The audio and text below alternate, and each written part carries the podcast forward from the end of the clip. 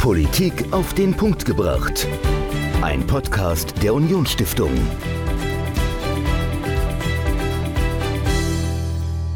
Hallo und herzlich willkommen zu einer neuen Folge Politik auf den Punkt gebracht. Ich bin Dominik. Mir gegenüber steht Michael. Michael, du liebst dein Dorf, du liebst deine Heimat, du bist fest verwurzelt in Haschborn und bist immer daran interessiert, deine Kommune auch voranzubringen. Und hast jetzt diese Woche mit jemandem gesprochen, der auch genau dasselbe möchte wie du, nämlich die Kommunen in Deutschland voranbringen. Mit wem hast du denn gesprochen und genau worüber? Ja, also Professor Martin Junkernheinrich ist zu Gast bei uns im Podcast. Er hat ein Buch herausgegeben, Brennpunkte der Kommunalpolitik, wo er einfach mal anspricht, wo zurzeit bei den Kommunen der Schuh drückt.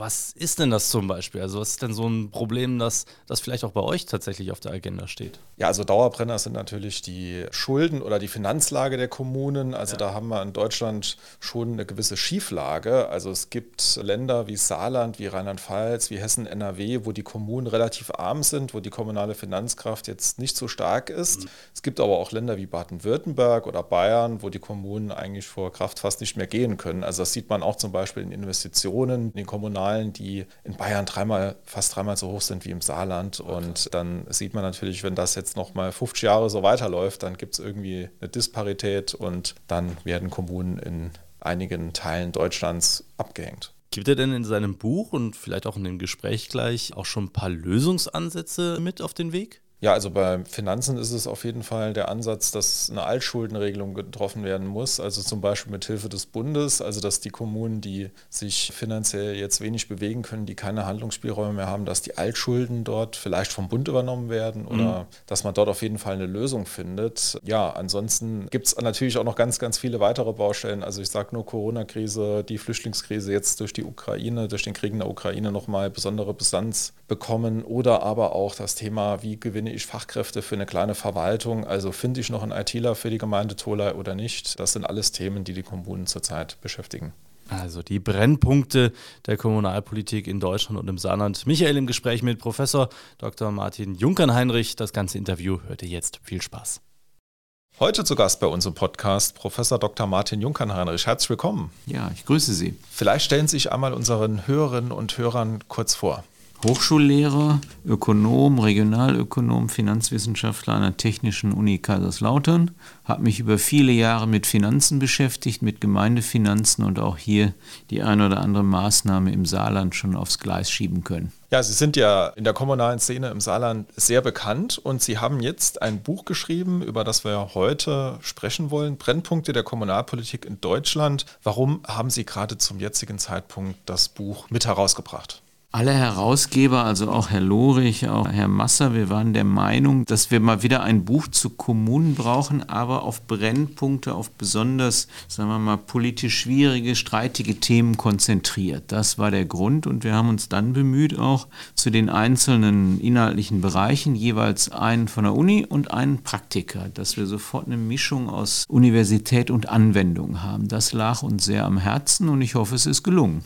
Ja, wir wollen jetzt auch ein bisschen tiefer über das Buch sprechen oder tiefer ins Buch einsteigen. Was sind denn so die Dauerbaustellen, die kommunalen Krisenherde, die aktuell die Kommunen beschäftigen? Also vielleicht können Sie uns dazu kurz ja, was gut, erzählen. Die Dauerbrenner, auch gerade wenn ich mal mit dem Blick auf Saarland schaue, sind immer Gemeindefinanzen. Das ist bundesweit durchaus auch der Fall, aber im Saarland, in NRW, Rheinland-Pfalz ganz besonders stark. Soziale Integration ist auch so ein Thema, was seit Jahren uns durch Flüchtlingskrise, jetzt Flüchtlinge aus der Ukraine, uns stark bewegt, ja. Aber auch so Themen wie Digitalisierung der Kommune, wie können wir die Kommune technisch noch ein Stückchen an die Zeit heranführen. Da haben wir ja auch während der Pandemie gemerkt, Digitalisierung in Schule, in Schulgebäuden ist noch kein Selbstläufer, muss man anpacken, ja und auch Stadtteilentwicklung. Denken Sie an die eine oder andere Innenstadt, wo auch die eigentliche Kernstadt dann schon, was den Handel angeht, stark verloren hat, weil so viel in den Online-Bereich geht. Das hat durch Pandemie teilweise auch noch einen Schub gekriegt. Ne? Was kann man da tun? Ja? aber auch klimapolitischer Umbau. Ne? Das Thema kennen wir schon seit längerem, auch wenn es jetzt erst so einen richtigen Schub kriegt und vielleicht auch durch die Diskussion um das Gas nochmal ungewollt so einen zweiten Schub kriegt. Ja? Das vielleicht mal so als ersten Impuls. Das Buch hat ja 415 Seiten, also mehr, als ich mit so ein paar Federstrichen jetzt kompetent ausbreiten kann. Wollen wir vielleicht mal einsteigen mit dem Thema Gemeindefinanzen? Ja. Ist es nicht so, dass, also im Saarland ist es natürlich ein Riesenthema. Also wir hatten jetzt ja den Saarlandpakt, der sich den Kassenkrediten gewidmet hat. Also praktisch für die Hörerinnen und Hörer, die das jetzt nicht jeden Tag hören, praktisch die Überziehungsschulden. Also also wenn das Konto der Gemeinde überzogen wird. Das hat man jetzt angepackt, aber wenn ich mir jetzt Kommunen in Bayern oder auch in den neuen Bundesländern anschaue, da ist, glaube ich, Kommunalfinanzen ist gar kein Thema, oder? Wie sehen Sie das? Also in süddeutschen Kommunen, Baden-Württemberg und Bayern geht es einfach besser. Die haben andere Erträge, andere Steuereinnahmen. Der Finanzausgleich ist teilweise besser ausgestattet, also denen geht es vergleichsweise gut. Die haben viel Geld auch noch, um zu investieren. Ja? In Ostdeutschland ist das so ein bisschen zwiespältig. Da ist in den letzten 30 Jahren viel passiert. Da ist auch die Infrastruktur gut in Schuss. Aber was da pro Einwohner ausgegeben wird, auch gerade im ländlichen Raum, in Sachsen-Anhalt, in Mecklenburg-Vorpommern, auch in Teilen Sachsens, das ist auch schon sehr niedrig. Da hat man auch schon durchaus ordentlich konsolidiert und gespart. Auch immer im Blick darauf, dass man wusste, Sondermittel fallen irgendwann weg. Ja, es gab ja viele Sondermittel, aber nach 30 Jahren ist das meiste doch ausgelaufen. Und jetzt sind so verblieben so westdeutsche Problemländer mit hohen Liquiditäts- und Kassenkrediten. Sie erwähnten das gerade schon. Das ist das Saarland. Jetzt haben wir Gott sei Dank Saarlandkasse. Wir haben die Hessenkasse. Rheinland-Pfalz bewegt sich. NRW möchte nun auch endlich, die haben sich etwas länger geziert, aber das sind im Grunde aufsummierte Überziehungskredite aus 30 Jahren. Und die lösen sich nicht von alleine auf. Und auch wenn jetzt es kräftige Hilfe vom Land gibt, muss man sagen, müssen die Kommunen auch einen Teil immer noch selber tilgen. Ja? Und das ist auch durchaus schmerzhaft in einem Bundesland, was unter den westdeutschen Flächenländern ja das finanzschwächste ist. Ja? Also natürlich, Sie haben es angesprochen, schwieriges Problem, strukturelle Probleme. Was sind dann aus Ihrer Sicht die Ursachen, dass das so gekommen ist? Also dass sich Kommunen in Süddeutschland in die eine Richtung entwickelt haben und Kommunen vielleicht in NRW, Rheinland-Pfalz, Saarland dann halt eher in die Richtung ja, Schuldenknaben. Ja, also der Ausgangspunkt war sicher auch Strukturwandel, Verlust an Arbeitsplätzen. Das haben wir in Pirmasens in der Schuhindustrie, das haben wir im Ruhrgebiet, Kohle, Stahl hat verloren und auch das Saarland hat ja einen kräftigen Umbau hinter sich. Das ist so die Initialzündung. Dann brechen plötzlich Steuern weg, gleichzeitig nehmen Soziallasten zu, da entstehen die ersten Defizite. Man hat noch die Hoffnung, das würde sich geben, man könnte wieder so viele Arbeitsplätze schaffen, wie man mal verloren hat. Ne? Das klappt dann aber nicht immer und dann hängt man auf hohen Schulden und dann kommt ein Bundes- und Landesgesetzgeber, die machen Recht auf Kindergartenplatz, die machen U3-Betreuung, U2, die machen jetzt offenen Ganztag. Also der Sozialbereich ist ja der Bereich in den letzten 60 Jahren mit den höchsten Wachstumsraten. Je reicher die Republik wurde, je mehr Sozialausgaben hatten wir. Und im Süden kann man das noch finanzieren, aber in den westdeutschen Ländern mit viel Migration, mit viel Dauerarbeitslosigkeit, da fällt das schwerer. Und das hat sich auseinanderentwickelt über die Jahre. Jetzt haben wir ja Kommunen in Bayern, sagen wir jetzt mal, die ja jetzt Geld in der Kasse haben, die jetzt, ich habe mir mal den Finanzreport der Bertelsmann Stiftung angeschaut, die viel mehr investieren, also dreimal ja. so viel wie die saarländischen Kommunen. Geht da Ihrer Meinung nach die Schere jetzt immer weiter auseinander und haben jetzt saarländische Kommunen überhaupt noch mal die Chance, zu bayerischen aufzuschließen? Also mit Blick auf dieses große Stichwort Gleichwertigkeit der Lebensverhältnisse ist die Schere nach wie vor geöffnet. Denn selbst wenn Sie eine Altschuldenhilfe haben, müssen Sie tilgen. Das Geld, was Sie tilgen, können Sie nicht verausgaben. Und in den genannten westdeutschen Flächenländern mit den Problemen stellen wir auch fest, dass deutlich weniger investiert wird als in den anderen Flächenländern Westdeutschlands, nicht nur im Süden. Und wenn Sie im Jahr 15 Prozent weniger investieren, 20 Prozent weniger und das über 5, 6, 8, 10 Jahre machen, dann tut sich da wieder was auf. Deshalb ist das auch eine Aufgabe, auch in der Legislaturperiode der Neuen, Im Koalitionsvertrag in Berlin ist das ja aufgenommen, Investitionstätigkeit finanzschwacher Kommunen auch stärken. Aber dazu braucht man A viel Geld und jetzt sind wir ganz in der Aktualität. Bei der Inflationsrate und bei Knappheiten am Bau und Materialien werden teurer. Das heißt, wenn Sie heute mit 100.000 Euro investieren, kommt nicht mehr dasselbe nachher raus wie vor fünf oder sechs Jahren. Die Baupreise sind enorm gestiegen ne? und sie haben auch Knappheiten. Das heißt, die Bau Bauunternehmen können jetzt schon Preise einfordern, ja, die nicht dazu führen, dass wir richtig Schwung bei den Investitionen kriegen. Ja. Es wird einfach deutlich teurer. Ich war auch jetzt 20 Jahre in diversen Räten, mhm. also zehn Jahre im Gemeinderat, zehn Jahre im Kreistag, also habe beide Facetten kennengelernt und das Thema Investitionen, da habe ich manchmal den Eindruck, dass man sich auch nicht traut, Schwerpunkte zu setzen. Mhm. Also wir hatten mal den Versuch gestartet, zwei Löschbezirke der Feuerwehr zu fusionieren. Also das wäre aus meiner Sicht optimal gewesen. Und es gab dann zehn Gutachten, die gesagt haben, oh, das geht nicht. Feuerwehr ist, ist, immer ganz schwierig. Genau, Feuerwehr ist immer ganz schwierig, kann ich auch nachvollziehen. Und ich bin auch wirklich froh, dass wir viele Feuerwehrleute mhm. haben, die ehrenamtlich ihre mhm. Zeit opfern, um das Thema Brandschutz mhm. abzudecken. Aber da hat man zum Beispiel gesehen, das ist extrem schwierig. Oder haben immer noch in fast jedem Ortsteil eine Gemeindehalle oder ein Dorfgemeinschaftshaus und wenn ich mir jetzt die Auslastungen anschaue, dann rechtfertigt das vielleicht nicht, dass ich jetzt in jedem kleinen ja, ja.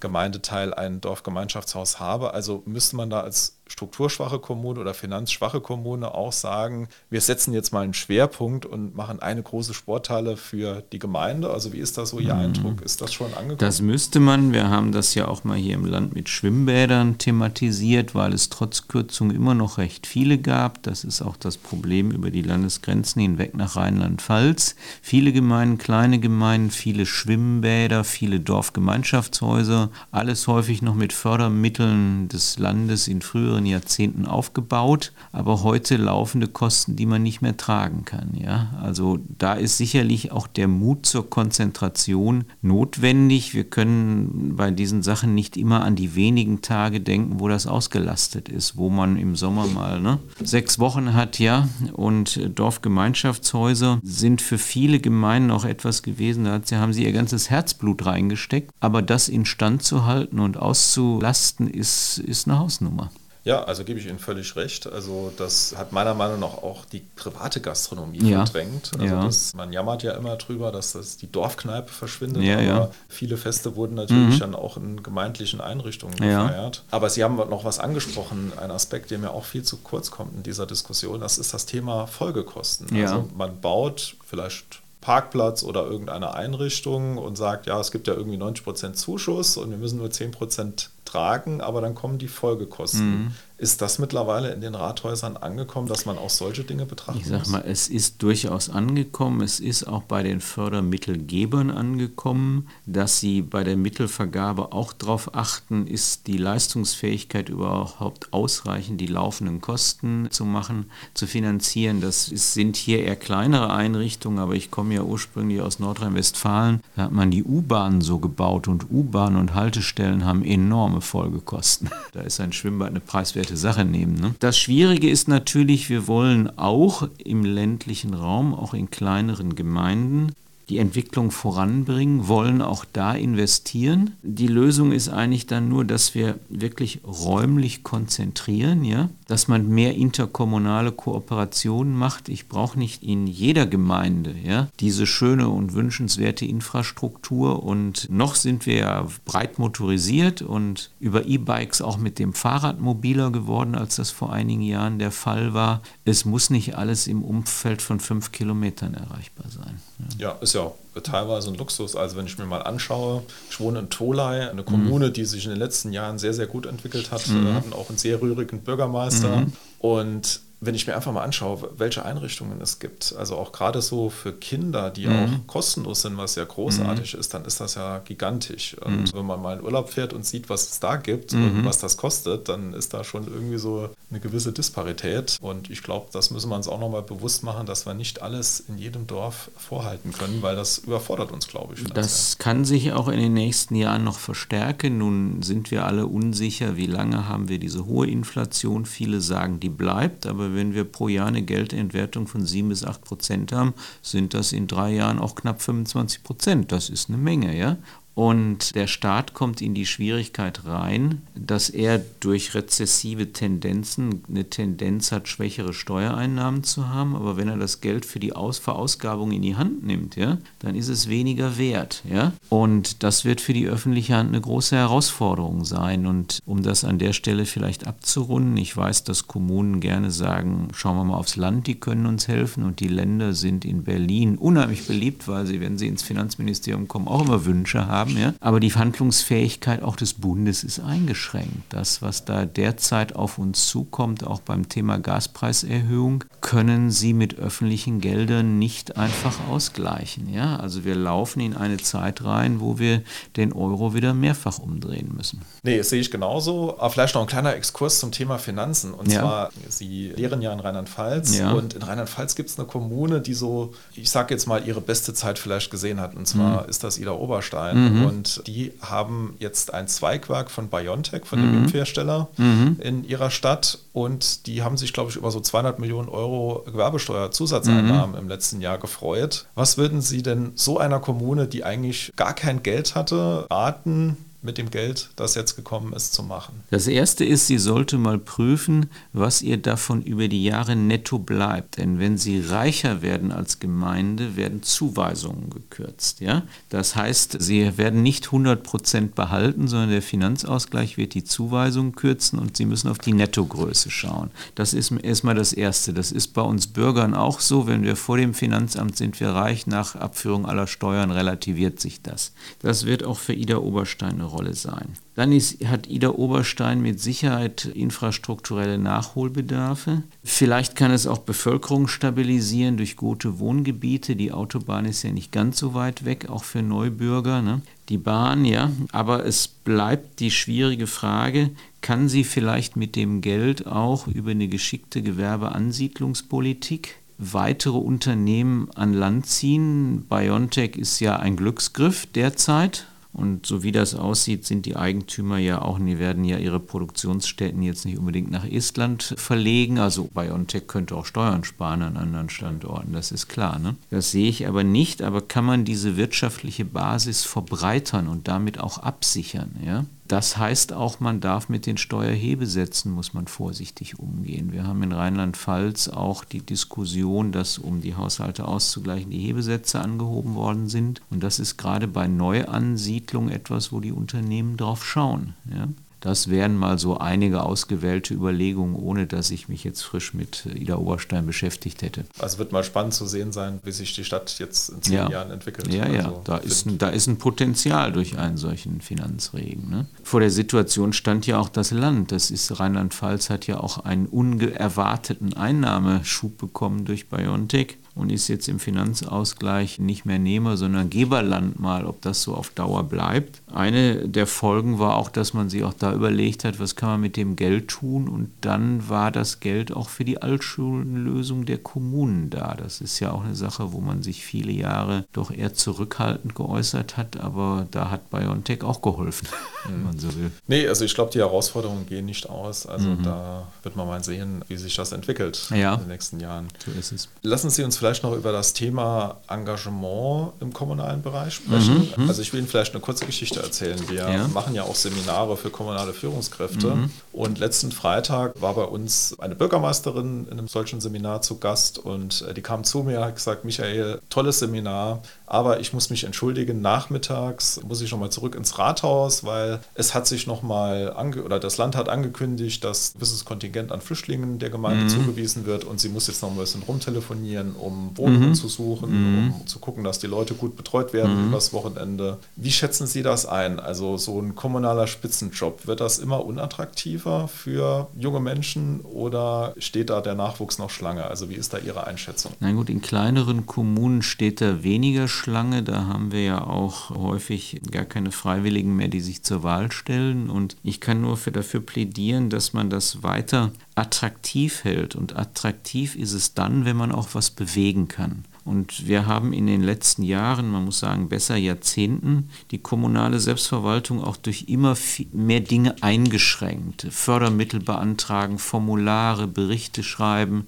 Wenn Sie heute einen Kindergarten bauen, haben Sie ja auch ein ganz dickes Handbuch, was alles berücksichtigt werden muss. Und ich habe jetzt zwei Jahre in Nordrhein-Westfalen einer Kommission vorgestanden, die solchen Fragen nachgegangen ist. Und da haben die Kommunen uns sehr viele Beispiele genannt. Ich nehme es mal aus einem anderen Lebensbereich. Wenn eine Krankenpflegerin sich gar nicht mehr um die Kranken kümmern kann, sondern ein wesentlicher Teil in das Ausfüllen der Formulare drauf geht, dass sie vor zehn Minuten schauen war und dass alles in Ordnung ist und dieser Bürokratieaufwand zunimmt. Also ich glaube, da müssen wir im deutschen Föderalismus wieder schlanker werden und dann haben wir auch wieder Bürgermeister mit Mut zu neuen lokalen Lösungen. Denken Sie doch an die Pandemie. Wir hatten doch Beispiele, ich will jetzt gar nicht einzelne Namen nennen, ob aus Bayern, ob aus Baden-Württemberg, wo die Leute Sachen ausprobiert haben und wo sie gesagt haben, in meiner Kommune mache ich das so und das klappt, das ist das, was wir wieder brauchen. Und dann ist es auch attraktiv. Ja? Aber dazu brauchen sie Geld und dazu brauchen sie auch in der Durchführung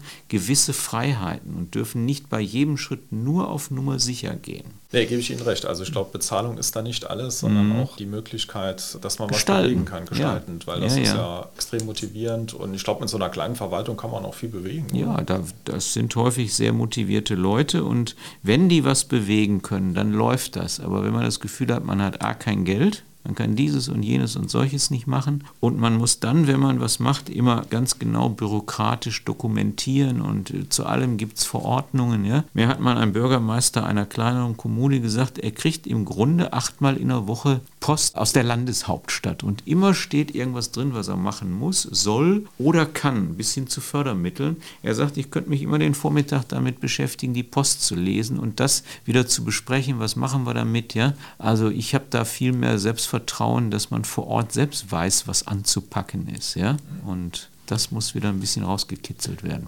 Ja, also ich glaube, so Bürokratie entschlacken, das hilft gerade kleinen Kommunen ja. weiter, weil als Bürgermeister, das ist ja ein extrem komplexes Amt. Also ich muss die Feuerwehr ja, ja. managen, ich bin irgendwie gefühlt Kümmerer oder Papa der oder Mama der Gemeinde, immer ansprechbar, habe ganz, ganz viele komplexe Sachverhalte und muss auch noch gucken, dass ich keine Fehler mache. Dass alles und, rechtssicher ist. Genau. Ne? Und äh, das mit einer Verwaltung, die mitunter auch auf Kante genäht ist. Ja, also ja. unwahrscheinlich. Also ich habe da größten Respekt vor Menschen, die sagen, ich will Bürgermeisterin werden ich will Bürgermeister werden. Also mhm. finde ich wirklich sehr, sehr gut. Lassen Sie uns vielleicht noch über ein Thema sprechen, womit Sie ja auch in Verbindung gebracht mhm. werden im Saarland. Das ist das Thema Gebietsreform. Ja.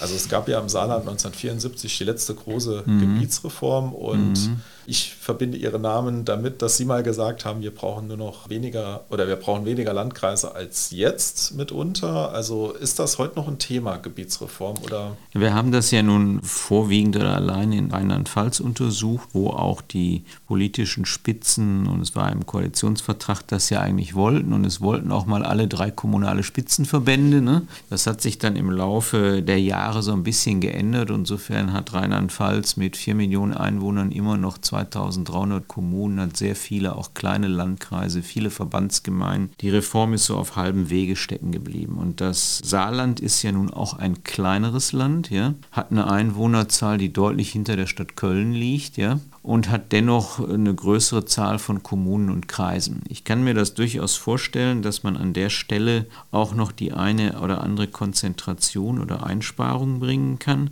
Und da ist mir auch ein Argument immer sehr wichtig, wenn ich eine Kommune zukunftsfähig machen will für Aufgaben, die ja eigentlich immer komplexer werden, die ja EU-rechtlich mittlerweile sogar geprägt werden, dann brauche ich auch eine gewisse Professionalität in der Verwaltung und das kann ich mit ganz kleinen Gemeinden gar nicht immer machen. Und insofern stellt sich bei Gemeinden, aber auch bei Kreisen durchaus die Frage, was kann man da allalong zusammenführen? Ich weiß, dass jeder Kreislandrat an seinem Landkreis hängt und jede Gemeinde. Und wenn wir an der Uni, wenn wir eine Stelle abbauen sollen, schreiben wir auch sofort 30 Seiten, dass das nicht geht. Ja? Aber wir müssen uns schon auf den Prüfstand stellen. Wir haben über 12.000 Kommunen in der Bundesrepublik und in einigen Ländern besonders viele kleine. Jetzt nochmal die Kurve zu unserer Finanzthematik. Das hat Bayern auch. Die Tatsache, dass wir hier im Westen auch viele kleine Kommunen haben, insbesondere in Rheinland-Pfalz, hängt an den Bayern, die auch mal hier waren. Nur die Bayern können sich das finanziell leisten. Die können die anders ausstatten. Das fällt in den finanzschwachen Westdeutschen, Saarland und Rheinland-Pfalz schwerer. Deshalb ist der Handlungsdruck auf Effizienzsteigerungen hier ein Stück größer. Nee, gebe ich Ihnen recht. Also ich glaube, da kann man auch viel einsparen, mhm. auch ohne, dass der Bürger oder die Bürgerin das merkt. Mhm. Also das, ich weiß nicht, wenn es im Saarland jetzt eine Behörde geben würde, wo ich mein Auto zulasse, die irgendwie montags bis samstags geöffnet hat, dann wäre das, mhm. glaube ich, im Sinne der Bürgerinnen und Bürger. Mhm.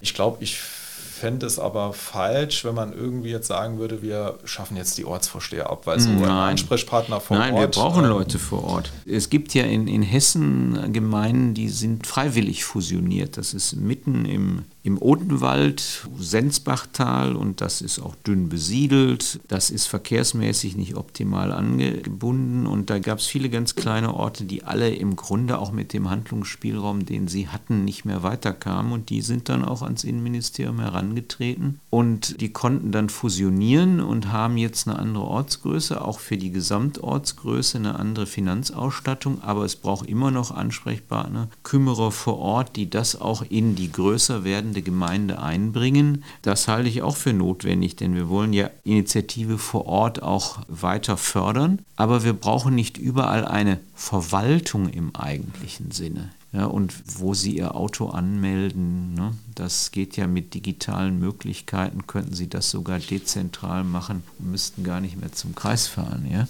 ja, ja? das machen ja. andere Länder vor. Oder ich habe eine Zeit lang im Umland von Trier gewohnt und war insofern Landkreisbürger und ich musste aber nie zum Landkreis, nicht mal in die Verbandsgemeinde, weil eine Mitarbeiterin aus der Verbandsgemeindeverwaltung kam dienstags nachmittags immer 16 bis 18 Uhr, ging in die Ortsgemeinde, hat hat das Büro des Ortsbürgermeisters aufgeschlossen, hatte einen PC und konnte da sozusagen die Kundschaft aus dieser Ebene betreuen. Das heißt, Kommun, also solche Passverlängerungen und solche Sachen.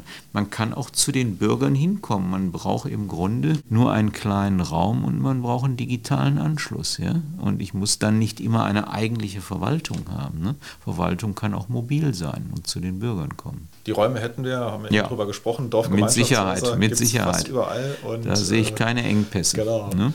Nee, vielen Dank für das Gespräch. Also wir verlosen auch noch eins Ihrer Bücher, mhm. Brennpunkte der Kommunalpolitik in Deutschland. Guckt da einfach bei uns auf Facebook, auf Instagram und da findet ihr dann nähere Informationen, wie ihr das Buch gewinnen könnt. Es ist auf jeden Fall sehr, sehr spannend, bietet viele Impulse, insbesondere für Menschen, die in den Räten tätig sind oder die tätig werden wollen. Und lieber Professor Junkern-Heinrich, vielen Dank für das Gespräch und ich sage bis bald. Tschüss. Ja, okay, tschüss auch von mir. Professor Dr. Martin Junkern-Heinrich im Gespräch mit Michael über Brennpunkte der Kommunalpolitik. Und wenn euch das Buch interessiert, das Professor Junkern-Heinrich mit herausgegeben hat, dann könnt ihr das natürlich erwerben. Nicht bei uns, aber in unseren Shownotes, in den Shownotes zu dieser Folge. Dort findet ihr einen Link und über den Link könnt ihr das Buch dann kaufen, wenn euch die Brennpunkte der Kommunalpolitik interessieren und ihr vielleicht auch Lösungsansätze haben wollt für eure Stadt, für euer Dorf, für eure Gemeinde. Schaut also in die Shownotes, klickt drauf und holt euch das Buch. Und für die nächsten Wochen haben wir ein ganz besonderes Angebot, ganz exklusiv für euch. Wir bieten in der Social Media Summer School, das ist unsere Seminarreihe, die wir in den Sommerferien anbieten, Seminare zum Thema Presse- und Öffentlichkeitsarbeit in den sozialen Netzwerken an. Wir zeigen euch beispielsweise, wie Facebook, wie Instagram oder LinkedIn für euren Verein funktionieren oder euren Verband, worauf ihr achten müsst und wie ihr dort eine große Reichweite, eine große Community aufbauen könnt für euren Verein. Wir bieten aber auch innerhalb dieser Social Media Summer School ganz spezielle Angebote an, zum Beispiel Filmen und Fotografieren für soziale Netzwerke oder Podcasts. Es gibt ein ganz eigenes Seminar zum Thema Podcasten, ganz speziell für Vereine und Verbände. Wenn ihr also unseren Podcast gut findet und sagt, hey, das würde mich auch mal interessieren, das will ich auch mal machen, Schaut auf unionstiftung.de, dort findet ihr alle Termine der Social Media Summer School und dort findet ihr auch dann den Termin für Podcasting für Vereine und Verbände. Schaut also auf unsere Homepage, dort findet ihr alle Infos und noch viel, viel mehr. Wir hören uns nächsten Sonntag wieder. Bis dahin. Politik auf den Punkt gebracht. Ein Podcast der Unionsstiftung.